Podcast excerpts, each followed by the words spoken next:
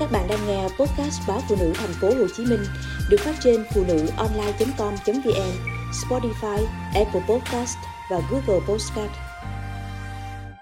Kẹt đến mấy cũng không nên mượn tiền mẹ chồng.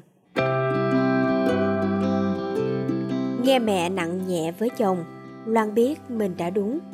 Ngày Tết cũng như ngày thường, dù kẹt tiền đến mấy, Loan cũng không muốn mượn tiền mẹ chồng. Cuối năm, vì công ty trả lương chậm nên Tiến đành khất lần mấy hóa đơn tiền điện, nước, internet trong nhà. Anh nghĩ chỉ 2-3 hôm nữa, khi tin nhắn báo cộng tiền, anh sẽ chuyển trả luôn cho gọn ghẽ. Tuy nhiên, bên điện lực sáng nay đã gọi, thông báo phải thanh toán ngay 1,2 triệu đồng tiền điện. Nếu chậm trễ sẽ bị phạt thêm mấy trăm ngàn. Trưa đi làm về, Tiến mở lời với mẹ. Mẹ có thể cho con mượn tạm 2 triệu đồng, ngày mai hoặc mốt nhận lương con gửi lại tiền.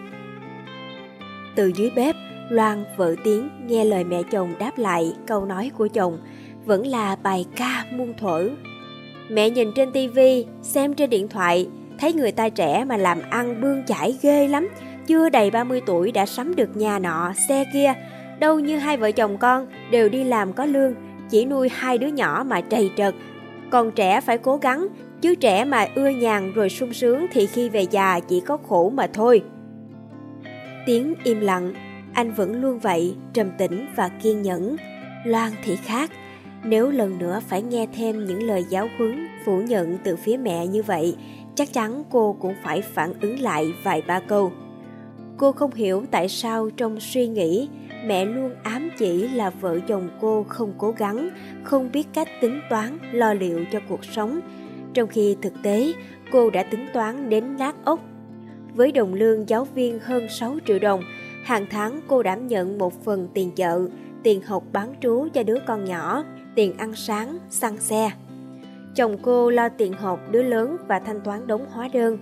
Còn mẹ chồng cô, mỗi tháng cũng có gần 7 triệu đồng tiền lương hưu, nhưng mẹ chỉ phải góp 2 triệu tiền ăn. Mẹ cũng đã có tuổi nên còn phải phòng hờ khi ốm đau.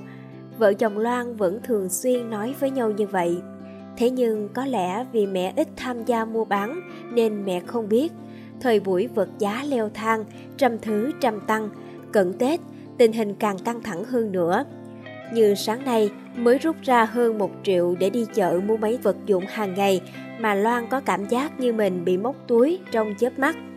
Có những tháng con ốm, ngoài tiền thuốc, đi khám, cô còn phải chắt bóp xén chỗ này một chút, xén chỗ kia một chút để mua thêm hộp yến bồi dưỡng cho con. Những chuyện đó cô muốn nói ra để mẹ hiểu, nhưng 5 lần 7 lượt đều bấm bụng tự bảo thôi. Dù việc chi tiêu không được xông xênh, thoải mái, nhưng tình cảm vợ chồng cô bao giờ cũng hòa thuận.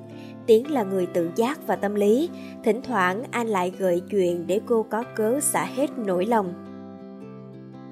Có đợt anh đặt vấn đề muốn cầm sổ đỏ để vay vốn làm ăn, nhưng Loan gạt đi. Cô nói với anh, đừng thấy người ta làm giàu mà ham. Thời buổi bây giờ, giàu thật và giàu ảo lẫn lộn. Nay thấy lên xe xuống ngựa, ngày mai đã thấy vỡ nợ ngồi tù.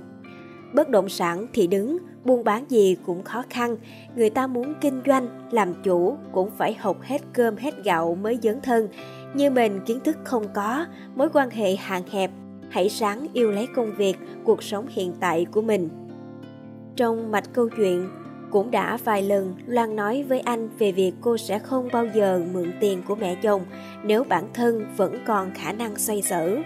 Với trực quan của một người phụ nữ, cô nhận ra mẹ chồng cô tuy không quá kỹ tính, nhưng bà luôn đặt nhiều áp lực, kỳ vọng vào con cái.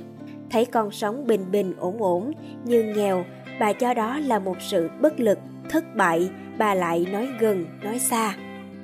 Loan xác định nếu mượn tiền của mẹ 1-2 triệu bạc mà đổi lại phải nghe bài ca cũ thêm một thời gian dài thì thà cô xoay sở ở chỗ người dân. Cô tính rồi, Tết năm nay chắc cũng hụt mất vài triệu. Cô sẽ mượn tạm chỗ bản thân.